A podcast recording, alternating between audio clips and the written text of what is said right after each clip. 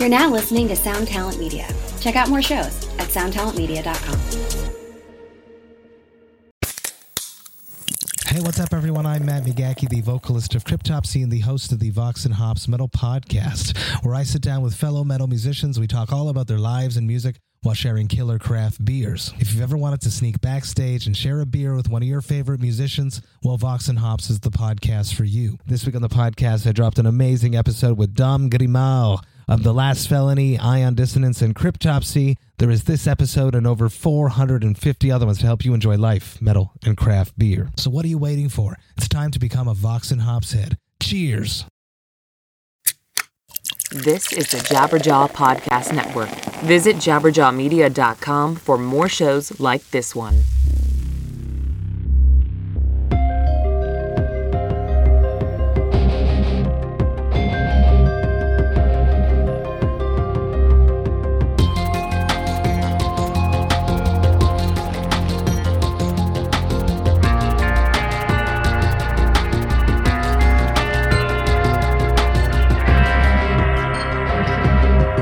Heidi ho. Yes, that's how you start a podcast. With some nursery rhyme, Pee Wee Herman bullshit. What's the word? It's your man, Doc Coyle. Welcome to the X-Man podcast. You know, guys, I'm in uh, Sauget, Illinois, a k a. Saint Louis, and uh, just got done playing a show, about to start this headline tour tomorrow with Bad Wolves, looking forward to that. And I was like, you know what? I got to get me a podcast out. That's right. And you know what? I'm not going to do a monologue this week. I have to, I have so much stuff to get into that I am just going to get into it. First thing first, we have a show sponsor. This is a band called Heartsick, and they are from Lansing, Michigan. And they actually have been around for a long time under the name No Life. That's no, like you know something, and life, L Y F E. And I'm going to play a song right now entitled Mike and Drew. Check it out.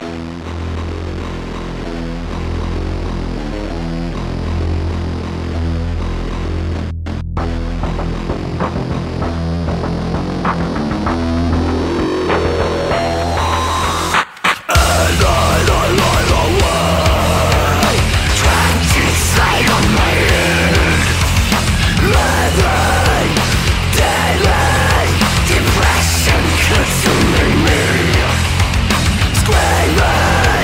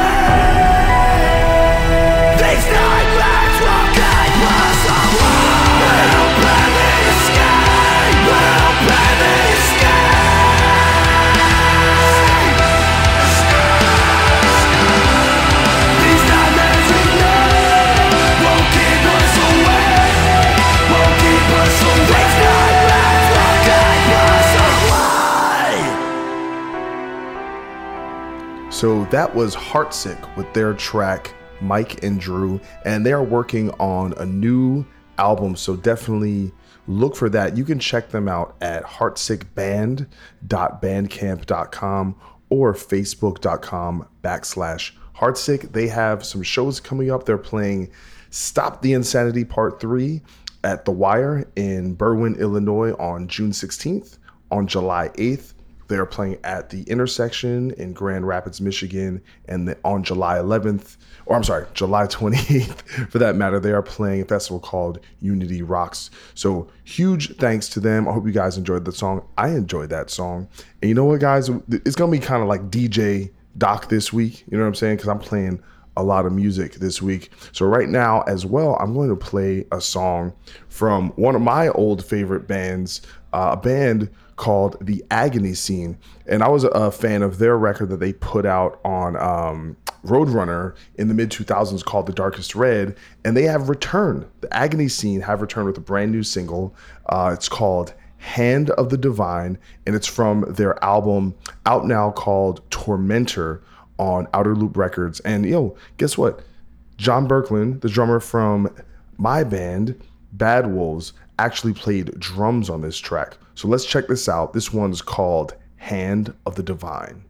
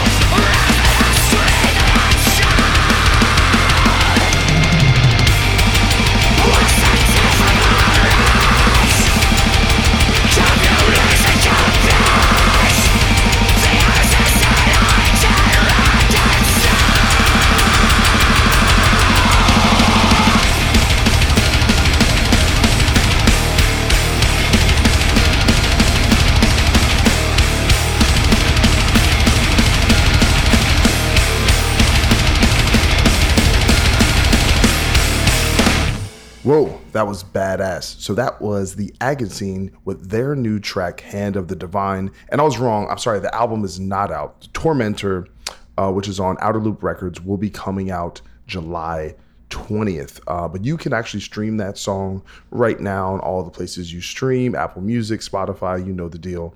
And physical pre-orders are now available at merch now dot com, and they're actually going to be touring this summer on Summer Slaughter Tour. Very, very badass tour with some sick bands like Between the Buried and Me, Born of Osiris, Veil of Maya, and many, many more. Hit me up. Let me, let me know what you think, because me, my neck is broke from listening to that. I was, I was rocking out, and I'm old anyway. Me, my, you know, I'm out here. See, me, I have a bad back to begin with. Then I had some new shit with like the middle of my back. Everything went out. And it just felt like um, I had like a, um, a boomerang up in between my, my my my back piece. And then so it was the lower back, the mid back. And then I threw something out in my neck, and then that's messed up. So right now my neck is hurting. And so I'm a mess. All right. Don't be like me. Be better than me. Okay. I don't know. I don't know how, how much longer I can I can take this, guys. I need I need uh, some Terminator shit or some cybernetic Uh, upgrades. I need, see, that's the that's the only reason why I want to make money, so that I can get some upgrades, you know, get me some Botox, you know, get some dick enlargement stuff, or maybe dick reduction, you know, go the other way. You know, everyone, everyone expects you to get a big dick. You know, I'm, I'm gonna go the other way, you know, just, just, just switch it up on them, you know, maybe little dick, big balls, you know, go for that procedure, you know, give a girl a good balling, you know. I don't know if my girlfriend will like that, but you know, it's original, you know, and that's and that's something. Not everyone's being original these days. And uh, I don't know if Rockabilia, my sponsor, will enjoy that segue, but you know, that's what we're doing here. All right, it's late at night. That's what I'm doing. A lot of these, I'm getting in like a dressing room, you know, setting it up. So anyway, Rockabilia, you guys know my sponsor. And if you don't, if you're a first-time listener, rockabilia dot com is the number one stop shop for all things band merch. They have half a million items. Their stuff is authentically licensed from the bands. Um, I wear their stuff all the time. I got this Metallica hoodie from rockabilia dot com. And there's also a, an exclusive Bad Wolves t-shirt over there. You can go over there right now and get a fifteen percent discount uh, with my code P C Jabberjaw. Check out and support the sponsors of the X-Man show, rockabilia dot com. Thank you guys so very much. And with that out of the way, let's talk about my guest, Mister Mike Mulholland. Mulholland? Mo- Mulholland? Yeah, you know, I think I missed my calling as a network broad- broadcaster. Uh, yes, Mike is, he's the fucking man. So I met this guy. He was playing with a band called Emmure, and we did a festival tour with Five Finger Death Punch called Trespass America, and also featured Killswitch Engage and Trivium. And I was a fan of of Emmure, but I didn't re- I didn't know anyone in the band really except for Jesse and Frankie. So I met pretty much the rest of the band. Actually, no, I'm sorry, I knew the Mark, the drummer uh, Mark, because he was in um, Bury Your Dead. So excuse me. So I did know some of the guys, but anyway, I was a, I was a fan of the band, and me and Mike just clicked. You know, it was just one of those guys. We were kind of into a lot of the same things, and our personalities gelled a lot. And he's just a really smart guy and a very, how do I say, just a, a humanistic type of person. You know, he's he's very kind of in touch with the connective spiritual side of just existing. So, and that sounds a little fluffy and kind of hoity-toity, but it's but it but it's true, and it's it's something that I personally relate to and strive to be like, because not too many people really take time to, I'd say, live for the moment and just be. And, you know, it's like, hey, I'm doing something cool, and that's cool, and it's okay. You know, it's, I think so many people let the, the stresses of daily life kind of get the best of them, and Mike is the literal opposite of that. And if he is ever stressed out, I, I never see it. And, um, you know, essentially him and four guys from Emmure all left at the, at the same time, and I don't like to really get into the whole drama of it. You know, I'm still, I'm friends with Frankie, I'm friends with the new guys in the band, I'm friends with the old, old guys in the band. Um, but obviously there's some interesting stories there, and a lot of people don't know what, know what happened. I don't, I don't even know if he's talked about it that much, but, um, and he was, you know, he's been in some other bands, Recon. And then when I met him he, on this, you'll see he was playing with Thy Art Is Murder. So very talented guy, very wonderful guy. So I, you know, I'm glad you guys can enjoy this, and, and excuse the quality. I was recorded in my car because and I because some of my gear wasn't wasn't working. So hopefully the sound quality is to your standards. So please check out this wonderful conversation with my friend Mike Mulholland.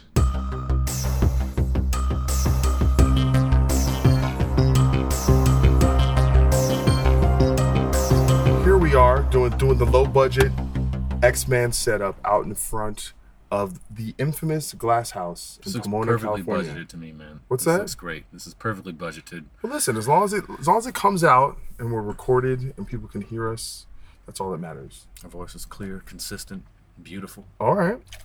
Um, but I actually get to watch all the fans going to the club today. I watch them get all excited about the gig. So you're currently you're on tour filling in for Thy Art Is Murder. Yes. Okay. How did that come about? Um. Well. Been friends with the dudes for quite a while. Um, we uh, toured together uh, quite a bit when I was in Emmure, and uh, you know, we always developed and maintained a well. We developed a relationship, friendships on that tour, and then kind of uh, maintained them. Like me and Andy would fucking send gardening photos back to each other, back and forth, because we're like old men and do shit like gardening. And uh, just came came to be that uh, I needed a fill-in for this tour because Sean needed to take a little bit of time off, and he's the homie as well, and uh, so I had a free schedule and it seemed like it'd be a fun challenge. Uh, I've always liked the band, and uh, I was like, fuck yeah, I'm not doing shit by a period of time, why the hell not? Now, one thing I, I, I noticed, you know, with Emmure, maybe Recon, it's like the stuff is a bit more on like the straightforward side. It's a lot of counting for. Is this... Uh, Murder, it's a bit more on the tech. Is, is it bringing the tech out, or you have no, having to stretch them fingers a little bit? Yeah, let's just say they got my pinky uh, back in action, fired up pretty well with these like five fret stretches and okay. Big fun, dirty, mean chords. But uh, yeah, certainly much different than just counting. Because they had Wes Houck fill, filled in one time, right? Yeah, he's a he, fucking animal. Yeah, he's like on another. He's like on on Mars playing guitar. Yeah. I'm not like that. I'm not on Mars. I'm like here on Earth. Usually, like you said, counting to four, just killing people with chugs. But, oh, okay. um, you know, this stuff seemed like a cool challenge. And, uh, you know, I, I, I like to think I play a little under my ability in, in some of my bands. And, yeah. Um, so it's actually was kind of cool to, like, step it up and just, like, kind of whip my ass back into shape, you know, because I wasn't playing a lot of, like, super speedy riffs. And mm-hmm. started learning the songs. And I was like, oh, man, this is actually, like, really fucking fun. It's a cool challenge. And, uh, you know, I, I had only two weeks to learn everything, so Ooh, yeah. I, I don't, I don't envy that. Yeah, it was like, but it was cool though. I gave myself like a schedule. Like I figured out, I was like, all right, if I just don't fucking smoke any weed, if I don't, if I just don't party, and I get up every day like you know, mom and dad do, nine a.m. have my coffee and then just sit here and just fucking just blare my mind with. I like how you turned into like an Americana storyteller. Like, well, if I just put down the weed and just say my prayers, eat my vitamins. That's all it takes sometimes, man. You know. And turn uh, yeah. to Sam Elliott. So like, uh, I fucking you know I just started getting up early every day and just getting to it. And I gave myself a schedule. I was like, I learned like one and a half songs every day. I'll be ready to fucking get this this shit done. And uh, you know, first couple shows were. Had oh, yeah. little little wonky points, but that's where you figure out where your inconsistencies lie, and you know you correct. And so every day, it's actually one of the first days I've been able to just kind of chill and, and not have to like pick up my guitar and sit there and zero in on, on the riffs and whatnot. Because um, they had me learning stuff on the road as well. Okay. So I, I learned like a good chunk of songs, and then we ended up adding a little bit more into the set just to kind of fill out our time slot because we right realized on. that. Uh, How long know, are you playing? Oh, it's an hour. Oh, you guys are, so it's a co-headline. It's a co-bill, yeah. Gotcha, um, gotcha, gotcha. Dying Fetus closes every night, but um, it's a co-bill. Right on. Very cool. Very cool. It's, and it's been going well? Super good, man. Like, there's a lot of people here tonight, so. Shit's sold out already. I think it, I heard it was sold out on pre-sale. God damn. Yeah, so it's been really De- good. Death metal is alive and well. Dude, it's not hurting. It's doing really fucking good. Like, last night we were in uh, San Jose. It was great. It was, yeah. I think the show was sold out. It was definitely sold out. And uh, it was just fucking killer, man. Damn. Super good crowd and just super nice to be back in California just laying down the riffs for the people, you know? Well, that's that's that's what's up. I mean, so... I guess I'm trying to remember when when when you and I met. Did did we meet before the Trespass tour, or did we meet on that tour? I think we like had met in passing, kind of been like, "Oh, what's up, dude? How's it going?" You know, here and there. But I think we actually like got to hang out and meet on that tour because I remember yeah. you were like my go-to. Let's find Doc at catering. Have a nice conversation over coffee. See how it's going today. Our, our fellow. Well, we so the, it's funny. So this tour is two thousand twelve. It was Five Finger Death Punch, Killswitch Engage, Trivium, Emmure, Pop Evil, God Forbid, and Battle Cross. It was this um, Five Finger Death Punch's like attempt to do like an arena festival tour, you know, um, and we were doing like arenas, but they were kind of like half full arenas. So, yeah. But like really for us, like massive biggest shows. Shit ever, like for America especially. We're yeah, like, you know, um, but um, you know, so it was, it was kind of an in- interesting bill, and um, you know, and I remember me and you, you know, it's kind of.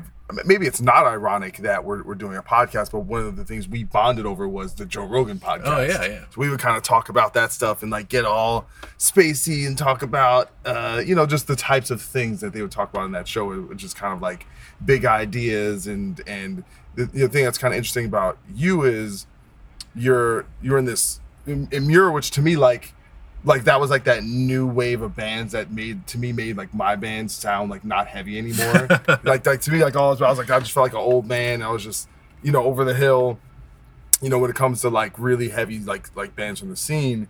But you were like the most chill dude. Like you with your personality type is the exact opposite of what you think some dude who plays in Emmure would be. So yeah, we used to get that a lot, man. People would always like you'd do like a meet and greet and people would be like, yo, how are you so nice? And you're just like, I'm just a regular fucking person, you know, I live a cool, normal life. Uh, yeah, but everyone's not like cool that. Job. When you meet like Sammy and like Goat Horror, that motherfucker's yeah, like, yeah, like, yeah, you're Sammy from Goat Horror. Like, it's you're, true. You know, like that dude, some people live that shit. Some people really do. Right? You know, uh, you know. Or if you think, see the dudes in Madball, you're like, yo, they're in Madball. Yeah, yeah, you're like that. Yeah, Freddie, you're scary. But one of the sickest bands ever. I still fucking wear my Set It Off hoodie all the time. That's what I'm saying.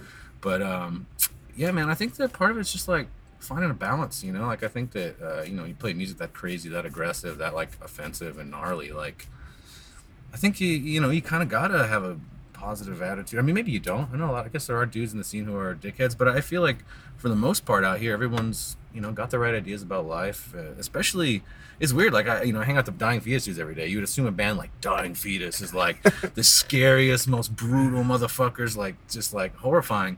But then you meet them, and they're just like talking about like, oh yeah, I'm just living in Maryland. We're just talking about dad shit, you know, mowing lawns and shoveling snow and stuff like that. And uh, and you realize like, oh, we're all just people, and we just have a pretty extraordinary, uh, uh, rarefied job, you know. But so you're from New York, New York, upstate, upstate New York. What, what, what part? Uh, Saratoga Springs area. Just, okay, uh, like north of the capital, Albany. Okay, so see now it's all coming together because so you're, you know, you're you're known also known known as. Mike W T F on, mm-hmm. on social media, but then also Mike Recon, mm-hmm. because I, but I didn't ever knew you as Mike Recon. You would tell me like, people call me Mike Recon uh, cause you're old band Recon, but right. I think Recon did a, one of those, uh, what was it? The uh, Stillborn, Stillborn Fest. Stillborn Fest. Yeah. yeah. So that was like, you know, and, and so those are the, for those who don't know, Stillborn Fest are these uh, shows Hatebreed would do around the holidays in the Northeast. And I just remember, and that was another like I'm an old man moment. Like oh, when, sure. when you see these new bands come up, these motherfuckers are tuned mad low, uh, and it's like the most crushing riffs, and people are moshing so hard to like this this band. Like, and this is at uh, what's the name of that place? Saratoga um, Winners. Well, was, we did. There were some at Winners. There was also Upstate Concert Hall, formerly Northern Lights. Northern Lights. That was, so it was probably Northern that, Lights. That yeah, yeah. That's what. That's, that's what I remember. You guys just were just. Hard. Yeah, that's what we're trying to do. You know, we're just like, I remember our whole, when we started that band, we were like, we were looking at the, you know, we're going to shows, all of us just like regular hardcore, you know, metalcore kids. And we were just all waiting for the breakdown to happen. And so we had like this light bulb moment where like, what if every part is a breakdown? No, but you what guys if- actually, I just, I was listening to the songs, but you guys did have like kind of, you know, the, like the faster hardcore parts yeah. sometimes too. So, but I think there was this time, you know, and I would I would include kind of like Emmure in that that next level, the evolution, where I think, you know, like there's like parallel thinking when it comes to ideas. Like there'll be like two volcano movies that will come out at the right, same right, time, exactly. or, there, or there'll be like, you know, there's a lot mm-hmm. of things where they said that with a lot of inventions, like the telephone and stuff, like multiple or the airplane, like multiple people were working on it at the same time. Of course, yeah. So I think like for some, like you had like the Hatebreeds and the Bury Your Deads, and then then bands like you guys where it's like. Nah, we're just gonna stick with the part. We're just gonna just, just pummel people for thirty minutes and just I'm not gonna go too too fast, not too slow. We did have the fast parts though, because I felt like it is important. Like if you just kill people the whole time with just slow sludgy riffs, yeah. then like the next slower sludgiest riff starts losing its impact. So you gotta have like those little fast parts in there, and then you gotta fucking side swipe, give them the one eighty, and then you kill them. So yeah. you go fast, fast, fast, da da da da da da da. How well, so, so how low did Recon tune? we tuned uh, to A, drop A. You know, drop not it? too okay. low. By today's standards, pretty low. By ten years ago standards, people were like, you motherfuckers are insane. Dude, they're so low. It sounds, but it's but it's also something about the guitar tone. Like, like there's really, that I don't know, that really sludgy, crushing guitar tone. Just fifty and fifties, like on eleven, dude. And just a, the now, right palm. Now with six or seven strings? Six strings in that band. Okay. I only really needed like four. Okay. You know, well, I'm just... I could have Cavaliered the whole thing. But... uh You know, no solos. You don't. You don't practice any solos. Not in Recon. You know. I mean, that band was oh, at did, home. Are you playing like Eddie Van Halen at home and just keeping it like not man, telling I'm the like, world? More, I like. I listen to like my favorite solo styles like Billy Gibbons or like, like okay. you know, Josh Homme. I like the weird, goofy. Like, so can you? Are you, are you blues? Can you shred some blues? I mean, I can dabble. I don't know about shred some blues, but okay. I could like. Get but can down. you like? Can you hit that one note and then make an ugly face and just like hang oh, on it and like yeah. while it, like feeds back and then people like yeah, yeah man. So you know the true measure of like a good guitar player is not like how fast they can play riffs or how hard they can chug. It's the fucking vibrato. You know, you, you listen to a dude, the way they wobble a string, and it tells you a lot about their playing, I feel listen, like. Listen, I've worked on my vibrato a lot. It is not perfect, but it, you know, def- good. Well, it, I'll say this. I think the, the vibrato is kind of like, in a way, you know, it's almost like the same way a singer just has a tone. Mm-hmm. And I think that's like, like I remember when I when I was filming for Lamb of God, one of the things like, no, uh, no, no, but well, here it gets even. So I'm, I'm gonna, I'm, you know, you're gonna be picking up the name I'm about to drop oh, right. in the second. Uh, so Kirk Hammett comes up to me and is like, Whoa. he's What's like, Kirk, Kirk Hammett of Metallica comes up to me and is like, this is the first day. He's like, man, I knew, he's like, knew something was up, man, because it didn't sound like the vibrato sounded different than Mark's. Wow, dude, that guy knows. Like, got the ear for it. Yeah, and up. It's kind of, and you know, Mark, that dude's just so nasty.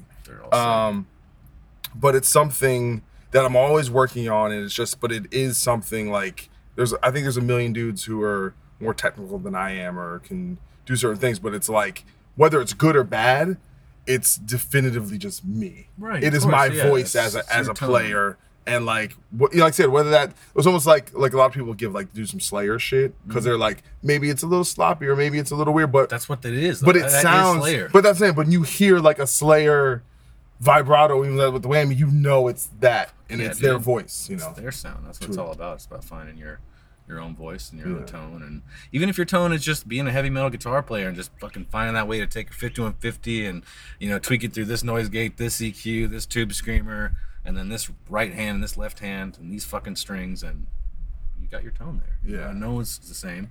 And I've had interesting, like, uh, you know, I've had friends who played in bands who are big bands, guitar players I respected. And, you know, sometimes, well, I, I, I mean, for a while, I would take a lot of shit at face value, and I'd be like, so-and-so who I, you know, I like, blah, blah, blah, he's got a good tone.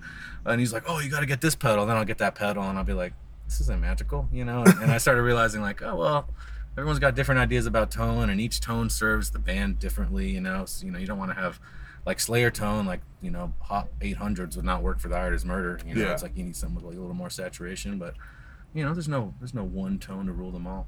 Well, it's, I, I kind of had this thing where, well, I, well one, I'd say I've, I've never been the, the the guy who has to, like, keep, like, finding the holy grail. Like, some people are just right. obsessed. Like, they have, like, this new amp, oh, I'm get, getting this. Or even, like, some people to a certain degree, like, like Killswitch, I swear to God, for, like, five years, every time I saw them, they had some new amp. Dude, yeah. And it, you know what? It always sounded it always good. always sounded amazing. Dude. No, it sounded good, but it was never, like...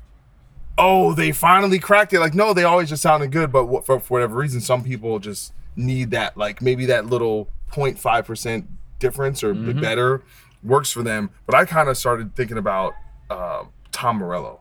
And I'm like, Tom Morello's been playing the same J C M nine hundred mm-hmm. and the same Strat with the string he's dangling off it. Like, he, and he has the original whammy pedal.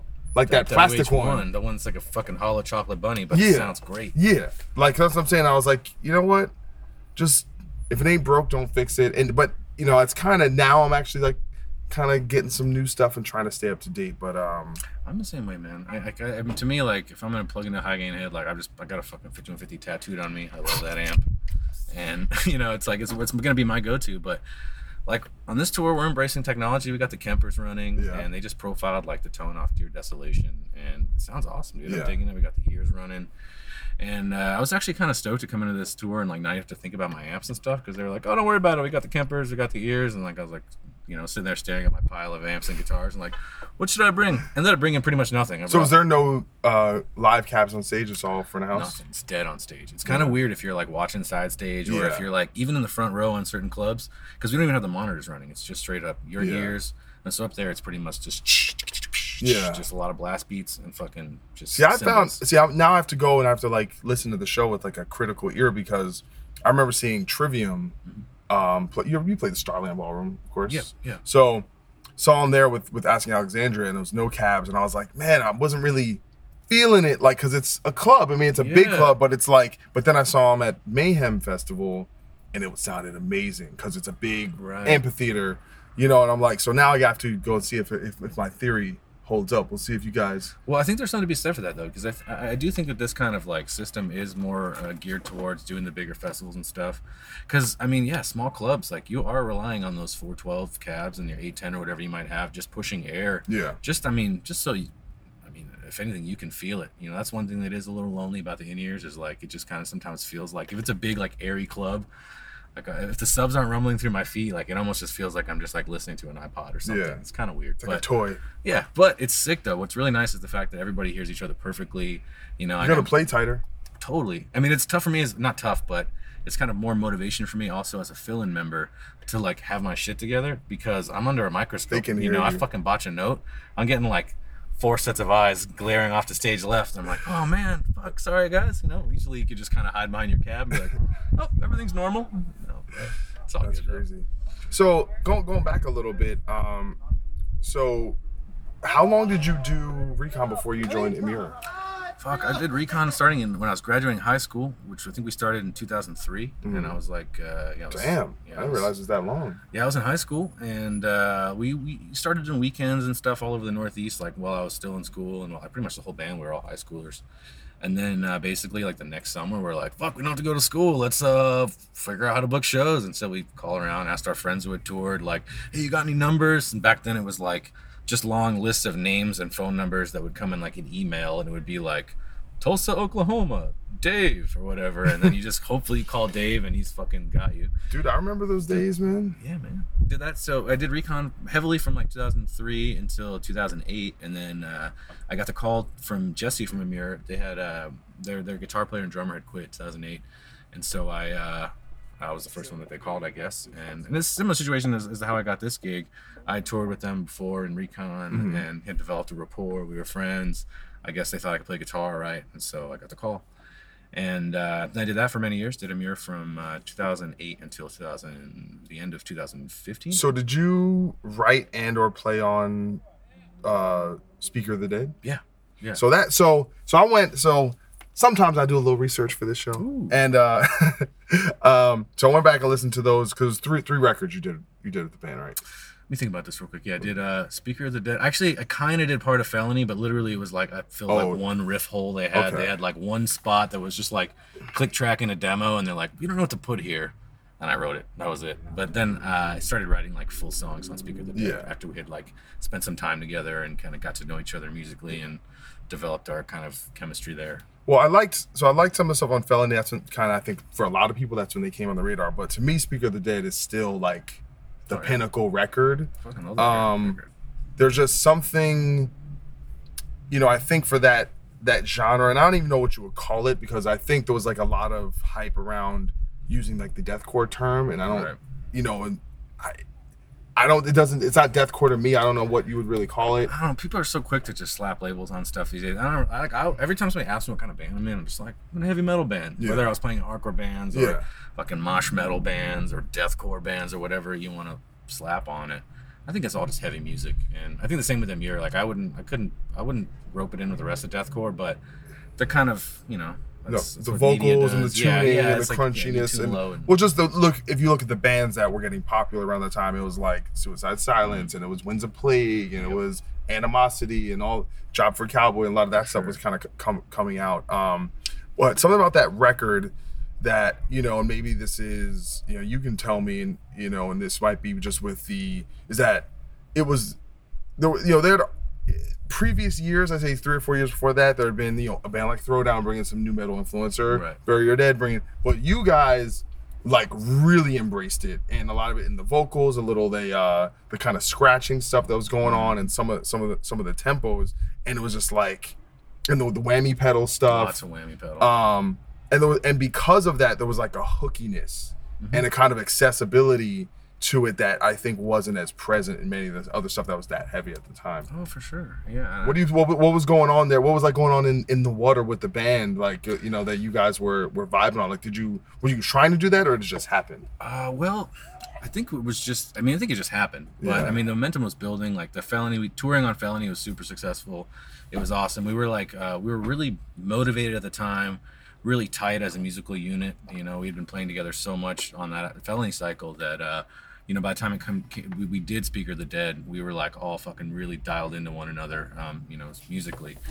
And uh, I think also we were just out to just write a super fucking pissed record that was just gonna like, we, we got in touch with Joey Sturgis, and he was yeah. like the other like secret ingredient to kind of like. It's not that secret. I think it's, I think it's pretty. I think in twenty ten maybe it was secret. Okay, yeah, yeah that, that's but, true. But now, I mean, obviously he's for the shit, but uh, going to him, he was the one who was able to bring like the, the sonic vision to life, yeah. you know what I mean? Because it needed to sound fucking enormous, you know, because cause that genre, there's so much, there's a lot of emptiness within it, so yeah. it's got to be full but empty, if but that that's, makes any but, sense. But that's one of my, I think what makes the record stand out is that it's almost like, I would say it's the first record of, of that, but it's it was so well produced, it made that stuff easier to listen to, right? You know what I'm saying? Yeah. Like it, like it presented it in a way that almost made it sound like it's almost like this idea of like, and especially like I think back in the day when you know it was harder to get good recordings, was that part of becoming a big band was like the record sounds like a big band, right? Yeah, you know what I'm saying? Of course, yeah. And that record is just like it's so even to this day, like it actually has aged really, really, really well. I was listening to it, I was just I, I was grooving so, yeah. out. um, But no, yeah, I thought there's just there's something that just worked, and uh, so when that record came out, I mean, did you see like just a big kind of uplift in like the band's big time? Movement? Yeah, I mean, we had like our, I think probably that was uh, I mean the most successful album during my uh, stay in the band, mm-hmm. and uh, just just based on sales and just ticket sales and everything, and uh, units moved and whatever. But um, I think. Uh, I think it was like a perfect storm of of, uh, of the right producer, the right mindset as a band, and uh, also we had like this other secret weapon, which is our front of house guy Nate, uh, yeah. Nate Northway, who uh, I mean he's just like I mean I would put him up against anybody best in the biz, and he could take that sound that we were able to capture with Joey, and then he could bring that on the road, and he was able to maintain that. Yeah, you guys always, you guys always sounded, and that's really what it was. And we weren't a band that had like a ton of, obviously not a lot of positive press, but not a lot of press in general. Like we did okay, but we weren't in a band that was in like fucking Kerrang every week on the yeah. cover of A P and this and that. Uh, it was, it was more so just like playing shows and just being fucking good. Yeah, I mean, show, well, I think too. Heavy. Well, I think the the other kind of element that's really important is like some like to me, you guys were speaking to like. The, the kids yeah. like like you guys had a really young fan base, for sure. And it was like that's what like you were doing something that spoke to like a generation of people that are like, no, I vibe with that, I like that, and and I think the thing, you know, and maybe this is also too with like just the way you guys kind of dressed and like the way Frankie's personality, sure. like it was like it was a cool brand, like oh, you guys had you yeah. guys had a brand and a vibe that like. These are the types of kids that are gonna go to these shows, and these are, and it just, it was like it captured like a moment in time, you know, sure. that people just identified with. I think, I think so too, and and I think also a lot of it is just like the simple fact that like the anger, like and and uh, and just the feeling in those records is real, and like, yeah. and, and I think there's a lot of, I'm not, I won't talk any shit. I'm not, I won't mention any band names because I can't even think of one off the top of my head. But I, you know, I've seen a lot of guys who are screaming, but they don't seem like. Pissed about much, yeah. you know? I know. And uh, one thing I always liked about Frank's vocals was, uh, I mean, that the motherfucker's angry, and you can tell, you know?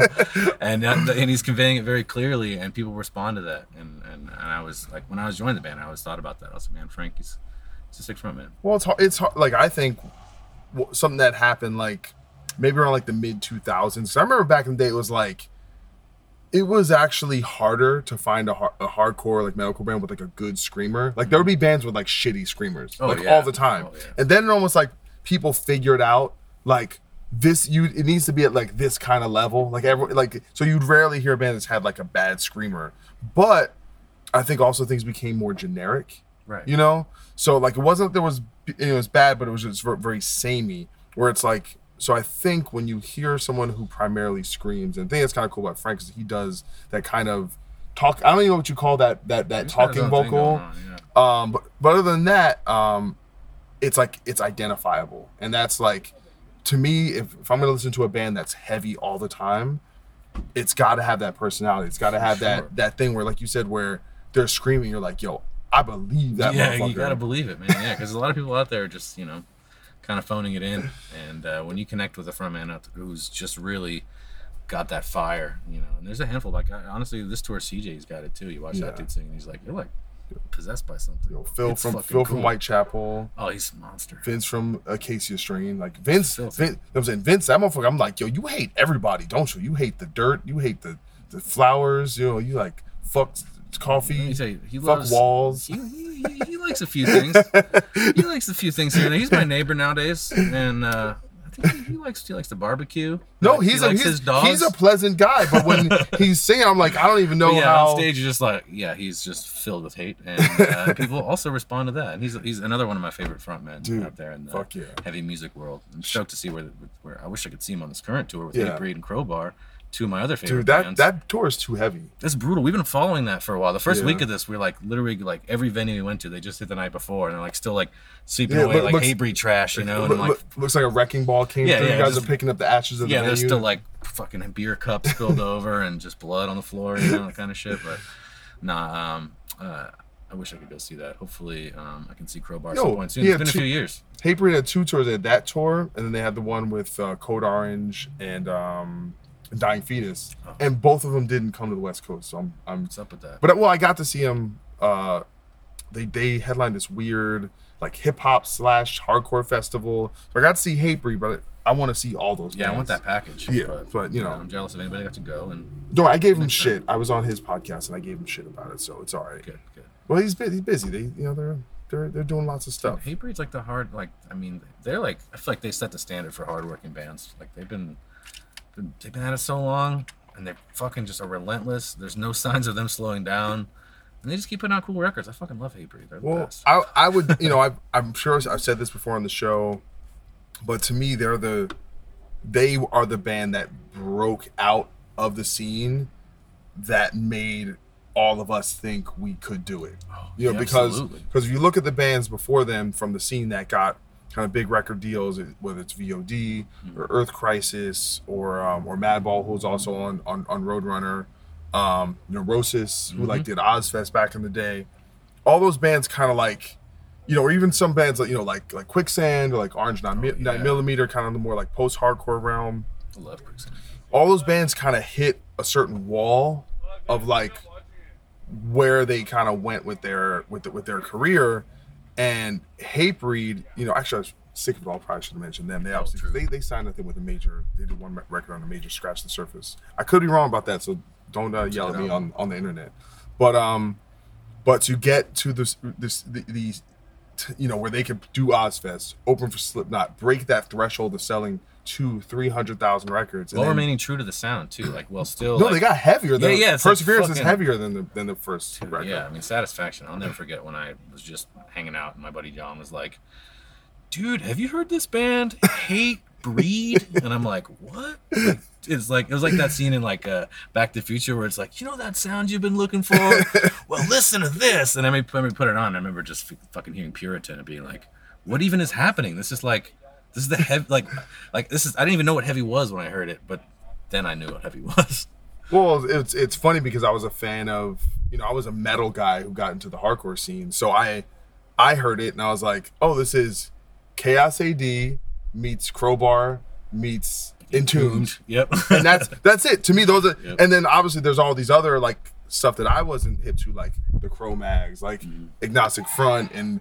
You know, but those are pulling from metal bands like this, like Carcass type riffs. And yeah, there and there. No, I mean, but it's but you know, it's it's that record is, is so pivotal because I even though I was in the hardcore scene, I didn't like that many hardcore records. There were just mm. certain bands like I like Turmoil, like All Out War. You know, there, there were certain bands and um With that record, it was just like, it's the perfect crossover album because it it had enough for everyone. You know, mm-hmm. so if, if you were punk fan, you could get into it. If you were a new metal fan, you could get into it. If you right. were, you know, it it it just, and the, the main thing, hooks, the vocal, like, and I said, I was actually saying this, the uh, the lyrics on that record are like the catchphrases from an action movie. Absolutely, yeah, dude, yeah. I mean, they even have samples in like Braveheart, right? I mean, straight up. I mean, I don't even know, but what I'm saying, like, like it's like, you know, our only hope is, you know, was it vengeance? vengeance? But I'm saying, but that's literally like something like Schwarzenegger would say before he like puts like a a, a missile into like a, the bad guy or something. Fuck yeah, dude. Our only hope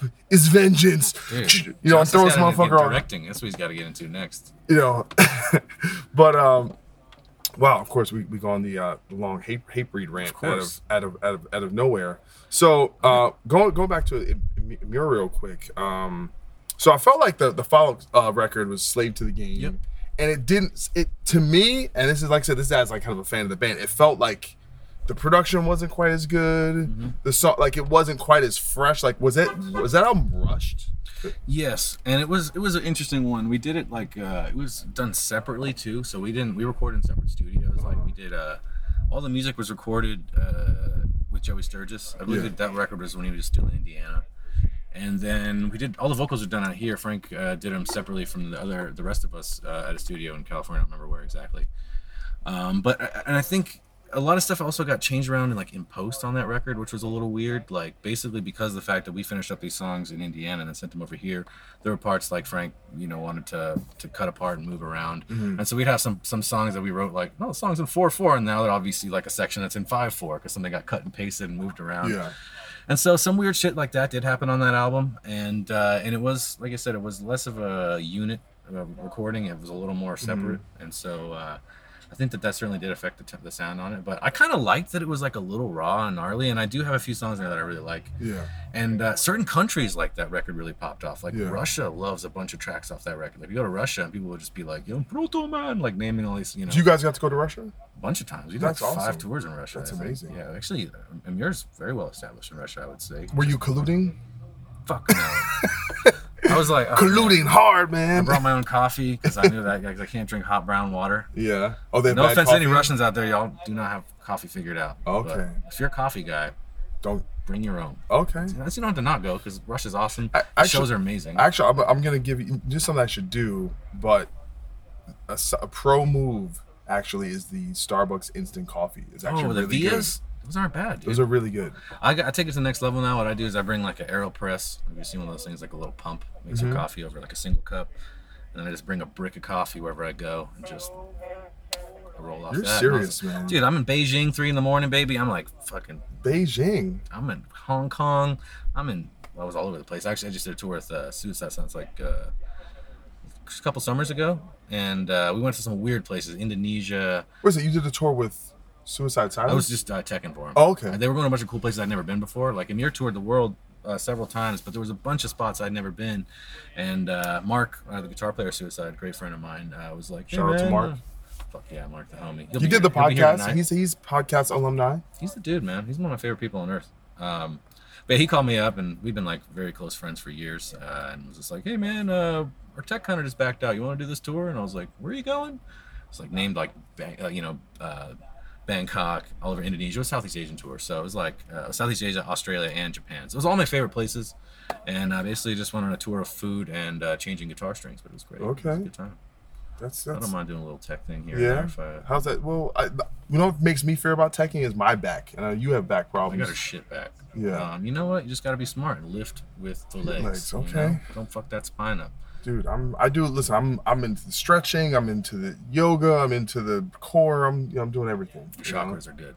Well, my chakras. Mine are shot. Yeah. Mine, mine have chakras. Oh. They're all just black. Just. You've had some good puns metal. today, man. Have I? Yeah, that's right. Harm's Way. Oh well, that wasn't mine. I was just saying Harm's Way had that great meme because the singer's jacked as fuck. Oh man. Um. So eventually. You not only you leave Emmure, but three of the members leave all at the same time. Is that correct? Right. Yeah, we all left at the same time. Yeah. I mean, I don't want. You know, listen, I'm I'm friends with Frankie, yeah. so I I And the thing is that's kind of tough about this show, sometimes I'm worried about, oh, if I bring this person on, then this person on Friends is going to get, like, mad at me. Right, right, yeah, yeah. And, like, so it's, you know, this is, like, you know, you could definitely, I feel like they're in an alternate universe, there could be this show, which could be literally, like, the shit-talking show. All right, we're going to bring on, fuck uh, that motherfucker. Start the dog pile. Yeah, like, and and that's definitely not what I, I want to do. So I don't want to, like, put you in a situation where it's, like, so what do they do to you? Um, but but no, it's but it is, you know, situations like that, they are peculiar from the outside looking in. You know how the internet is, you know how people talk. Um, yeah. So, so you know, without, you know, kind of exposing yourself too much, um, can you give us any insight of, like, what, what went down and why, why do you think... I don't actually know. I won't even say don't speak for everyone else. Why you left? Oh, for me, it was just, uh, I mean, really what happened was... Uh... We just had a we, we did some shows in, in Russia actually of all places. And the last show we the last show I, we all did with the band was uh, in Moscow, and it was a sick show. And what's kind of cool about it, I gotta say, I think about this sometimes. Like, it's kind of nice not knowing when your last show with a band is too, because you're not even thinking about it. I just was like, fuck yeah, great show. Hey, vodka, I, I didn't I didn't Russians. know my uh, my last God forbid show is gonna be it. It's kind of nice though, right? You know, it's like, you I know, mean, you don't have to have that, like, then you think about it, get all bittersweet, all nostalgic. Fuck that, man. You know, just go out there, rock it, and then uh, move on. I thought it was a pretty good show. Yeah, man. But uh, no, as far as the situation goes, basically, uh, I mean, I'll keep it really brief. It, it just got to the point where, like, uh, professionally uh, and personally, the four of us just didn't feel like we, we wanted to do it anymore. We did yeah. it for a very long time. And, you guys uh, grinded. You guys toured it a lot. Yeah, we, we, we you know, we burned really, really bright, and uh, you know, we were touring like nine, ten months a year, and it, it got a little bit exhausting. And you know, we were having all sorts of stuff happen, like I herniated a disc in my neck, Frank was having issues with his vocal cords, Jesse's got a busted up lower back, and we've just been like relentlessly, relentlessly touring nonstop, sleeping in, you know, buses, vans, bandwagons, this and that. So that was weighing on us. And then, you know, it was just really like, you know, just we weren't getting along and we yeah. weren't having as much fun, you know, and, and, and when the fun sort of dries up and, and then you're just left with, you know, work, it's a job. It's like, yeah, then you're like, I could just be at home with, like, where my girlfriend is and my house and all my other shit. Like, about, they have work you know, there. Yeah, there's work there that I could do if I wanted to really feel like work. And sleep in your bed. Yeah. And so uh, it just, you know, it came a time uh, to, to to put things to, to rest with that band. And I was a... Um, was it a hard decision?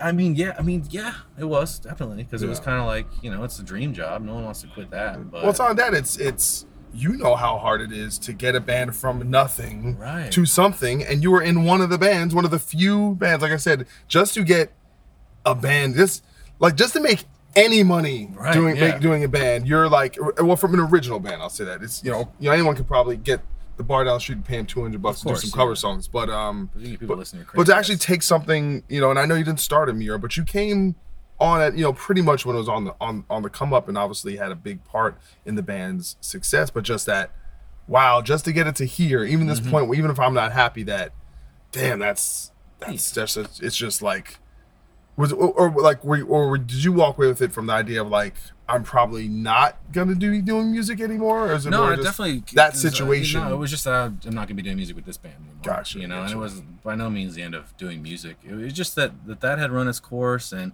And there was those other things too, like I think a lot of us were like approaching, you know, like adulthood. We're mm-hmm. all turning thirty and shit at the time, and we're kind of like, how you know, there's certain. I'm thirty-one. Oh, I didn't realize you were that young. I'm pretty young, but I've been wow. doing this shit a while, you know. I know. Like I was, you know I'm just saying, like, I it's we, weird. Like talking to bands like Sanction, they grill me over Recon stuff all the time. And yeah, I feel we like real we get along, so I almost assumed we were like around similar ages, you know. Dude, I thought you were my age. I didn't really think that, but yo, I can see it, Doc. You're no. The only reason I don't really? think you're my age is because you look great, but oh, I remember looking at you when I was like fourteen in like E S P catalogs and being like, whoa, dude, he's got a guitar, holy shit. But um uh, but anyways, uh, going back to uh going back to all that stuff, um also I think we were just there were certain stuff that had come up uh, on the album that we all quit on that was like uh subject subject matter wise that we were like not really down with. There was uh like some song titling stuff that we were like not made privy to uh, prior to yeah.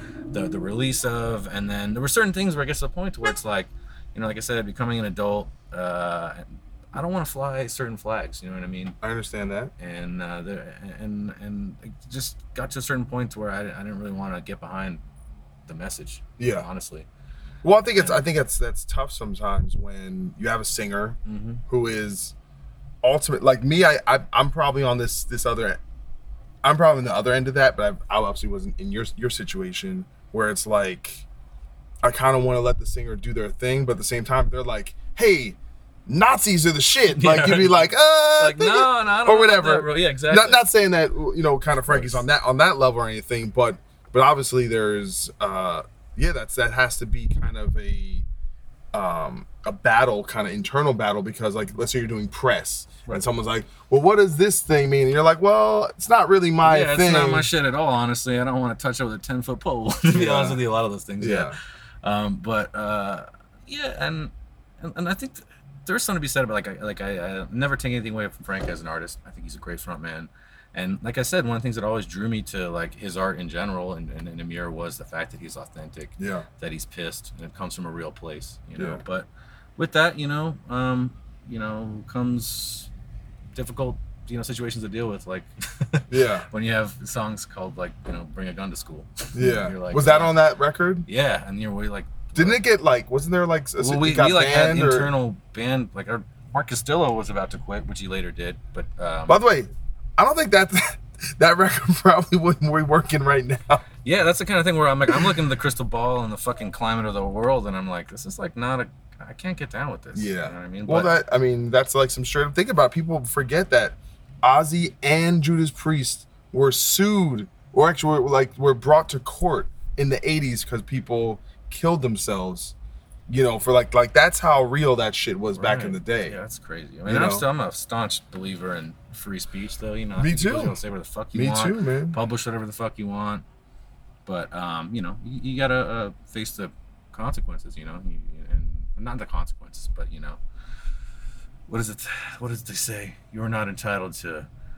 You're entitled to your action, but not the fruit of your action. You know yeah, or I mean? just you're you're you're entitled to freedom of speech, but you're not entitled to not be criticized. Right. Yeah, and it sucks when it's something where you, you didn't really have anything to do with other than writing the riffs, and then yeah. you get put on the, the grill by your family when they're like, "Hey, what's up with uh, bringing guns to school?" And you're like, "Uh, sorry, mom."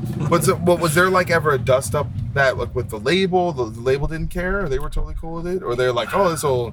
I don't know.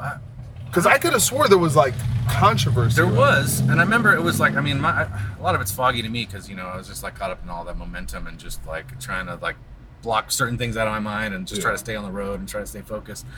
But uh, like all at once. Um, but really what it was is Mark Castillo, our drummer, he was like kind of like, this is really not fucking cool. And he, he really brought it up first. And we were like, yeah, dude, it's not. And he was basically, that was what kind of triggered his exit from the band. Um, we later got Adam, who was great. He's a fucking awesome drummer. Um, he's now doing uh, a band called Rituals of Mine. Mm-hmm. They're sick. They're on Warner Brothers. Um, but uh, where was I at? Lost my thread. Oh no, we were just talking about um, the follow-up with the record and the, the message and right. that not really vibing. And Mark left. Right. And, and then it was just got to the point where, you know, we were having just a tough time being around each other a lot. Yeah. You know? And it's just like a lot of bands. You get you, you spend so much time like, with each other so long. Certain things start to wear, and um, it just was like the right time to leave. I think yeah. you know. And and uh, for me, I was also like uh, like I said, got injured, uh, headbanging. Also, I detached my retinas as well, so I've really fucked myself up from headbanging. so, like, Jesus Christ. Yeah, I detached my retinas two thousand nine, and they were like, stop headbanging. And I was like, yeah, okay, didn't do it. And then two thousand fourteen, herniated disc in my neck from headbanging, playing mahogany guitars, of course.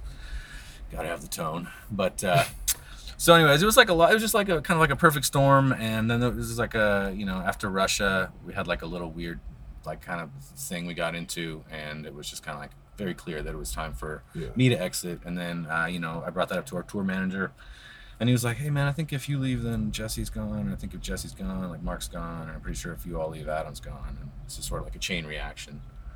Um but I think it's all good. I'm happy to see that Emmure's like still on the road and doing yeah I think thing. I think like, in a lot of ways with the the new guys, with Josh coming okay, in, dude, he's a sick like he's always well been. I think it it it one of the things I think the, the the positive end of it is it it's like it's it's a much different kind of record for them. Like they went kind of a, it was a different in, influence, sure. um, and I think that's really helpful. And I'm and I think it's cool. Listen, I like I'm of the mindset, you know, you can kind of disagree agreeably and have your go your separate ways amicably. I don't know, like so yeah. what, what what what went down um, with you guys, but it always like is encouraging to me when people can have a good attitude yeah. after something is ended, because it doesn't. Listen, many of these divorces do oh, not go you well. Know, man, you've had those breakups where it fucking, you know, things does not end amicably or nice. But yeah, uh, you know, it is, and it is leaving a band is kind of like, you know, leaving, you know, relationships in, in a way. It's it's it's uh, difficult in the same way, except it's like obviously much different because it's four of your homies, you know, yeah. you've been traveling with forever, but.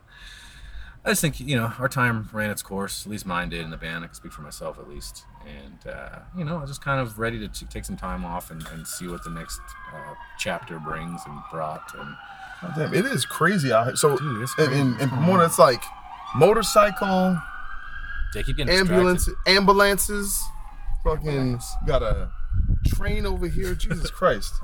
Um, Damn, we got a glowing cross. Is that for Thy Art and Dying Fetus? Are they just trying to, like, thwart us like vampires? I don't know. Just keep us away. Well, gonna... I mean, it is pretty. A lot of. Is there any satanic bands or just just evil? I don't know, man. But I'll tell you what. If someone throws holy water on me, I'll be stoked. Dude, gotta get clean somehow. Dude, yeah. Um, was there a sense of, like, you quit the band? Is it like relief? Is it like? Sort of, but it's also like there's like that relief point. Well, I mean, I I'd kind of. I'd kind of seen it coming, to be honest. Like, it was kind of those things, like, for the last couple of years, I was like, yeah, you know what? There might just be an opportunity, there, there, not an opportunity, but there might be a time when, when this just comes to an end for me. Well, did you did you have a plan? Fuck no.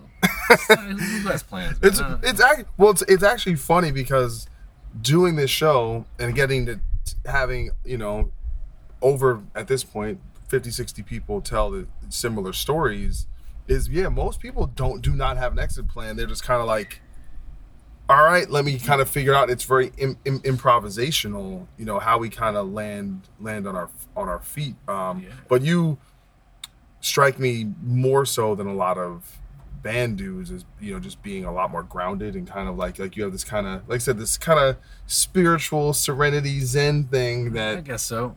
Uh, but, you know, I think for me, what it, I, I was, I kind of, like I said, I'd seen it for, well, in, looked in the crystal ball, I'd kind of foreseen some things. And uh, so I kind of set myself up financially and stuff, you know, save some cash. And I kind of had it in my mind, which is what I have done. And now I'm kind of back to, to work and touring and whatnot. But uh, I was like, I want to take a radical sabbatical. Like, I want to, like, fucking just do nothing for, like, a year and just, like. Is that what you did? Live life, yeah. It was awesome. What did you do? Did you go, did you go like, camping? Dude, I, you, like... Yeah, I, got, I went camping. I traveled. I got to, like, actually go to my family members' birthday parties, anniversaries, like, actually spend time with my family, wake up in the same bed what's with a, my what, girlfriend. What's like, a, what's, like, a normal... All right, so on a radical sabbatical, it's, like...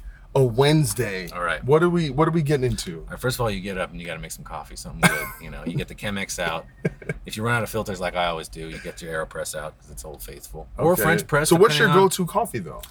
Well, I'll be honest with you. Like, um, I like the good stuff, but I also like the really bad shit. Like my dude, favorite is dude, dude, dude. Don't be saying the good stuff. Specificity. I want like a website okay. name, okay, I want but, a, U- okay. a U P C number. For example, okay. So the, two days ago, we went to Heart Coffee in Portland. They're like a very very popular roaster, super okay. good, really fucking expensive. It's like twenty bucks for like a half pound. Now is this, it's a coffee shop you can go to as well as buy their yeah, coffee? Yeah, they're a roaster, but they also have a shop where you can like get coffee in as well. Yeah. And you know, they they do really Did well. Did I tell you about my philosophy about coffee shops?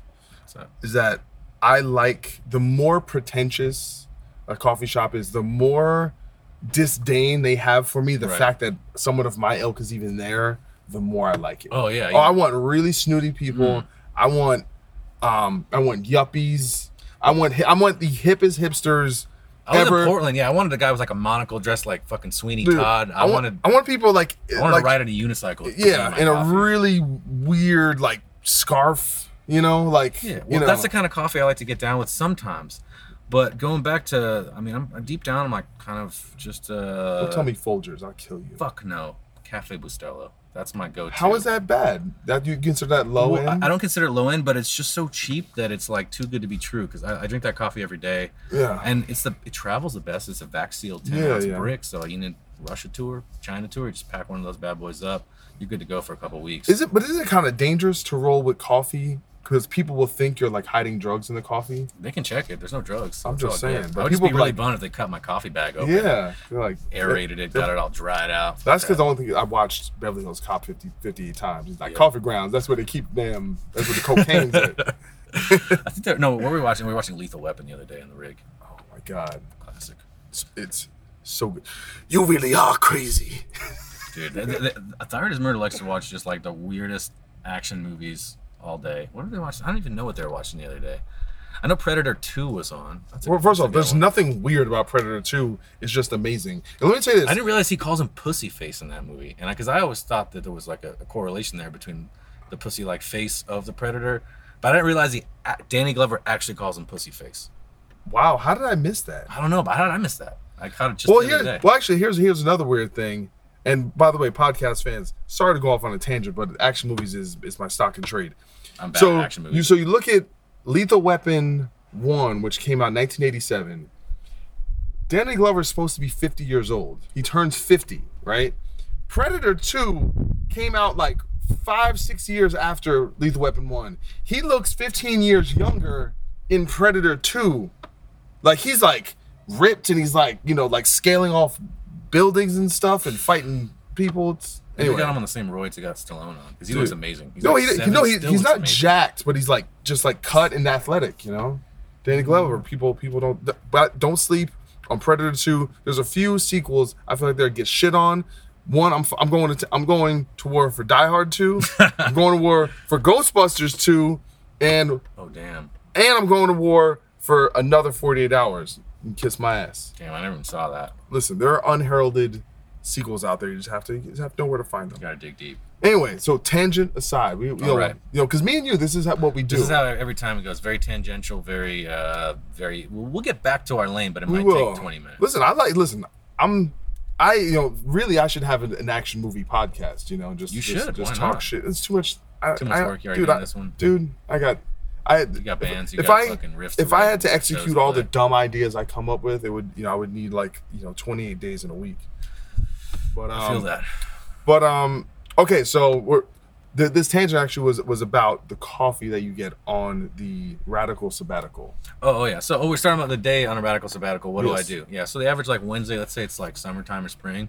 Got really heavily into gardening because that's something I was always interested in or interested in, but I never got okay. to fucking do because it'd always be like, oh, you're on tour for nine months, and and, and you know and those things take day to day care, mm-hmm. and so uh, you know, wake up, you know, I, actually I get the newspaper delivered to my house. I'll fucking read. Which newspaper? The local one or like the New York Times? The local one, yeah. Okay. And, and believe it or not, they're still cutting down trees to print out the internet, but uh, but it's kind of nice sometimes, you know. You go through, you figure out what's happening in my, my my area, like a real fucking just dad, which I'm not. Yeah. I'm not even a dog dad. I got fish. Okay. Um, but uh, no, I like to. Uh, I envy you. I was just all this stuff sounds so wonderful. It's kind of right nice, now. you know. And then maybe I'll, uh, you know, I'll spend a couple hours in the garden outside, and then I'll come back in, fucking play some guitar. I got to actually playing acoustic a lot. I picked up a new Martin. Uh, doing all right on here. Um, play a lot of acoustic guitar, and uh, I play. I mean, I play everything. Um, play mostly acoustic though when I'm okay. home, and then uh, you know, play the. Play the heavy stuff when I have to. You know, I've been doing some recon shows here and there, so I'll oh, yeah. brush up on that. Right on. And then maybe get a call from Thy Art Is Murder, and then I'll have to like sit there and learn crazy seven string riffs all day. Now, did I but, hear? Why, why did I think you know that there, there was a band that was coming out with you and all the other guys who left Emmure? Wasn't there a thing? There is. We're just like taking. Oh, there is a forever. thing. There is a thing. So yeah. Who's in it? Okay, so it's uh, me, uh, Mark Castillo, Jesse Kita, and Mark Davis. So, like so it is. So it's main, basically it's Emmure without without Frankie. Right. From that era of Emmure. Yes. And we got this this dude uh, Jake Shaw singing. He used to be in the band Defiler. We toured yeah. two thousand before. He's got a really sick voice, and he's he's very like well rounded too. He's like he can he can scream really well. He can do like the big singing chorus. Now is this musically? Are you guys stretching out? Because I, I would imagine with. I, I feel like I personally would have a tough time being in a band like Emmure because it's so kind of restricted. Yeah, well, yeah, well, there's a very definitive like this is what it is. There's like you get a toolbox, but it only has like three or four tools in it. You yeah, know, you get your yeah. Jun Jun open chord. You know, we, you know, you get your tritone bloody chord. We like to call it. You get your little insanity chord. Yeah. But beyond that, man, it's yeah. like there ain't too much there to do. But so yes, one hundred percent. Uh, we are writing stuff that uh, just kind of like. Scratching a creative itch we all kind of had, you know, because mm-hmm. we always like kind of were, we we'd write big melodic parts and stuff like that. We just often didn't use them because yeah. it didn't serve the band. No, every time it would have been weird. You, you guys know? would have like a cool part that was always like a Deftones part yeah. or something. You guys, I definitely would hear it in there. Like, or you guys had something be like real spacey, like with cool effects. Exactly, and yeah, stuff, we so. love that shit. And you yeah. know, and, and honestly, like you know, doing that stuff is awesome, and we, we definitely did it here and there in Emmure, but it is kind of cool to be able to, like, you know, move beyond, or not move beyond, but, like, you know, express that a little bit further and kind of dig in a little deeper and, and, and actually try writing, like, just a totally different so genre. Is really. There a name for the band? Yeah, Painless. Painless. Painless is going to be. Is there a label band. for the for the band? No label. Um, right now, all we've got to do is kind of we're just kind of getting our ducks in a row. Like, um, I might have like a I could probably I could send you a couple songs. Yeah. Um, we we recorded five songs with D L from uh, D L Laskiewicz from Acacia Strain, formerly of Acacia Strain, legend. Also, also on X-Man alumni. All right, this is a this is a club, right? Dude, you're in a, yeah, you're in a very fucking, I feel I feel like very exclusive club here. Fun. A lot of homies. Yeah. It's nice. I'm not getting jumped in. This is jumping in. You have to be you have to be pummeled by my my conversation and and, uh, and talking about myself. And I dig it. You've done very little talking about yourself. You're moving this along quite well.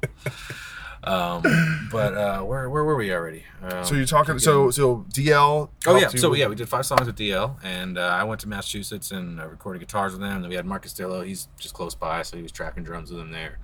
And then uh, we actually did vocals out here in California uh, for Jake because it was a lot easier to, than flying him out over there. But um, we're just kind of uh, gonna see what happens with it. We have a couple of videos we're working on right now. Like uh, okay. We have some dudes pumping out some shit for us, and uh, we're kind of just getting all our ducks in a row so that we can like launch something when it actually happens. Yeah, it'll be, yeah, we're, everything. We're, like, we're, we're trying to get everything like lined up at this point, but for now, it's everything's pretty much quiet. We have everything kind of like sitting in the background. All the social medias are kind of like not active but ready to go, and we have like video stuff, right. you know, getting made. Uh, And the songs are recorded, so that's cool. And we're just gonna see where it goes. See if people right like it. See if if they do, we'll pursue it. If no one gives a fuck, then hey, whatever. Yeah, I feel I feel that. Well, I'll tell you, I'm excited to to to hear it. And um, I'm just, you know, I think the thing about this show is obviously we talk a lot about where people are coming from, mm-hmm. but it it never the show. And this is why sometimes the shows go long, because until we find out the full circle about where the where you are, where the people are at now, and how you've kind of concluded this stuff. And it's of course it's never a conclusion, right? Of we're course, yeah, we're, we're gonna live. Hopefully, we'll live long lives and, and do all kinds of different things. But um, you know, I'm really glad to hear you're you're you're just, you're just out in the game, man. You're killing yeah, it. Man, you know, you're still chill. You still got that dope coffee. You know, you. You, you told me about the radical sabbatical. I think I need. I think that's just really that's what I was want to do all the Dude, time. I highly recommend to like anybody. Like yeah. if you are feeling like a little stressed out by things and you got a little extra money in your bank account and can figure out a way to take some time off, it can be fucking awesome. Cause I, yeah. I really just it was it was nice to like get back to being a person. Because as you know, you go on the road for you know all fucking year. You start, it's like almost like you're like time traveling. All of a sudden, like, you know, your neighbor will have a kid yeah. and then you'll like go back for a barbecue and the kid's like six. And you're like, what the fuck just happened? You're just like, and it just, it just goes by in a blink of an eye. And, uh, you know, and fucking, it's nice to go have dinner with my parents and, and, uh, and just be, uh, available to the family as well. Cause that's a big thing I feel like I was missing out on the road. I, I was constantly missing family stuff and I'm really tight with my family. Yeah. And so it was like, uh, it was, that was the best part of the whole thing. I think. And also, you know, it's nice to like not have to call my girlfriend. You know, it's nice to just be next to her, not not have to like miss her all the time and shit. It's right on, good stuff. But yo, man, you know. I think that's an awesome place to wrap it up. Thank you yeah, so much for being on. Rivers of Nile, dude, they're sick. I know. We're gonna go run inside and watch Rivers of Nile. Fuck yeah! Boom! They're so sick. Whenever she be alive.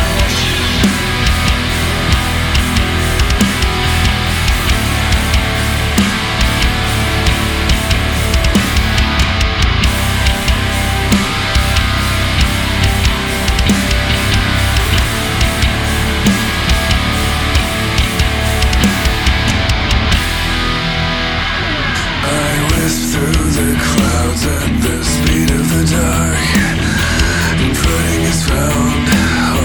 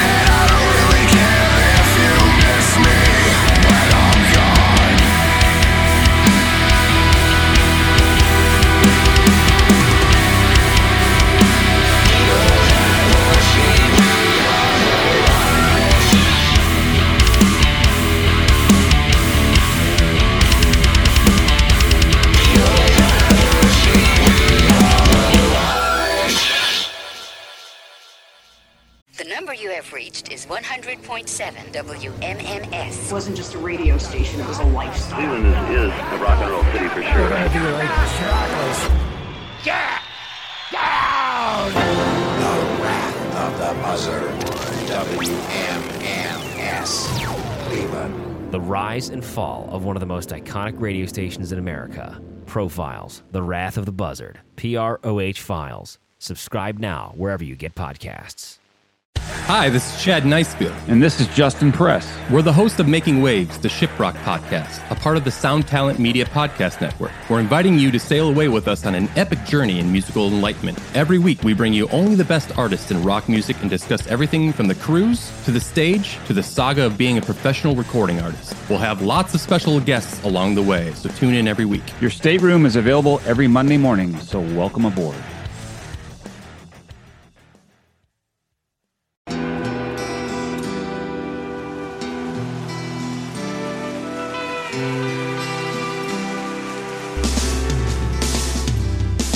I don't think it overstates things to say that the Beatles were the greatest gift to entertainment and culture of our time, a secular religion, if you will, with their universal appeal and demonstrable impact on people's lives. I'm Robert Rodriguez, host of Something About the Beatles. With every episode, I speak with historians, musicians, artists, and Beatle witnesses, all in the service of fresh insights into the most joyous cultural entity the world has ever known.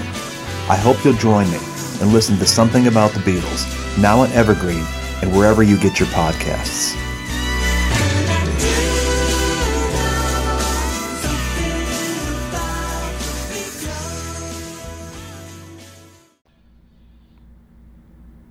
So that track was called Spellbinder, and it's from Mike's new band with the remainder of the guys that left Emmure.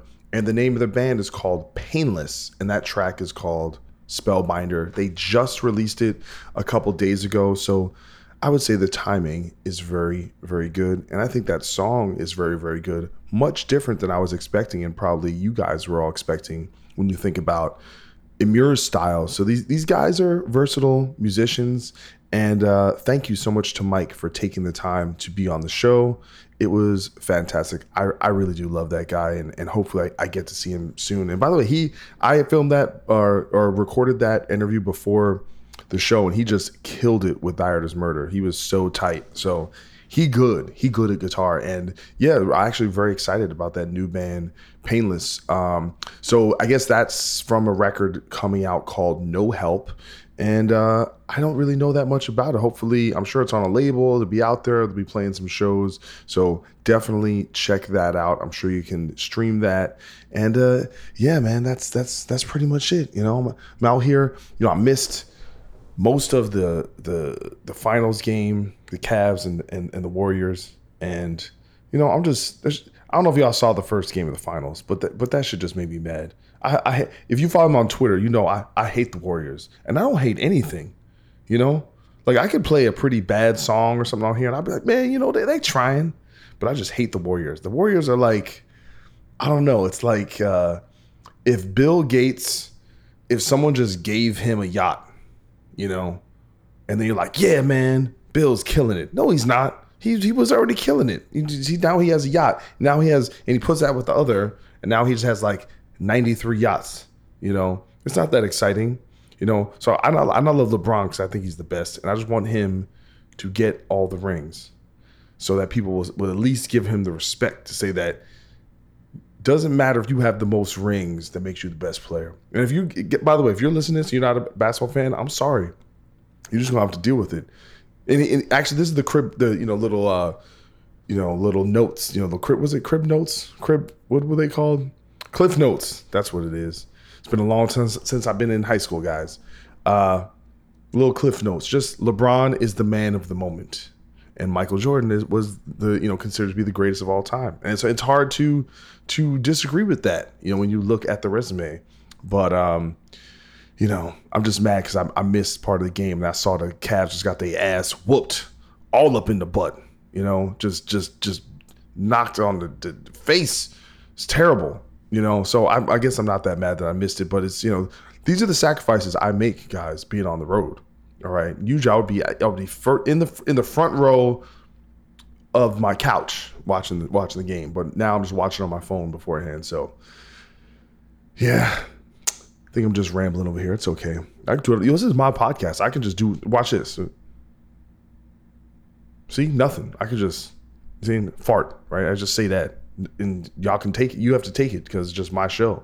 This is ridiculous that, you know, people can do this. You, you know, on radio, you get kicked off, and now everyone has a podcast. You can just say whatever. So, yes, this sad experiment has ended in tears. I love you guys. Mamba out.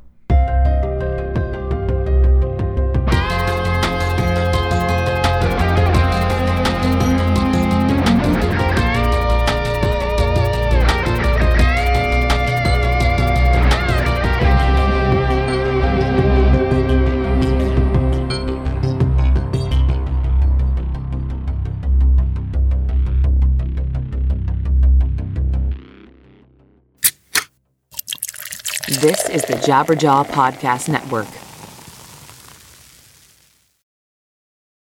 Hey, what's up? My name's Lurk, and I'm the host of Lambgoat's Van Flip Podcast. Every week, I have in-depth conversations with bands from all over the scene, big and small. We also like to keep our finger on the pulse and showcase up-and-coming bands on the show as well. So come check out Lambgoat's Van Flip Podcast.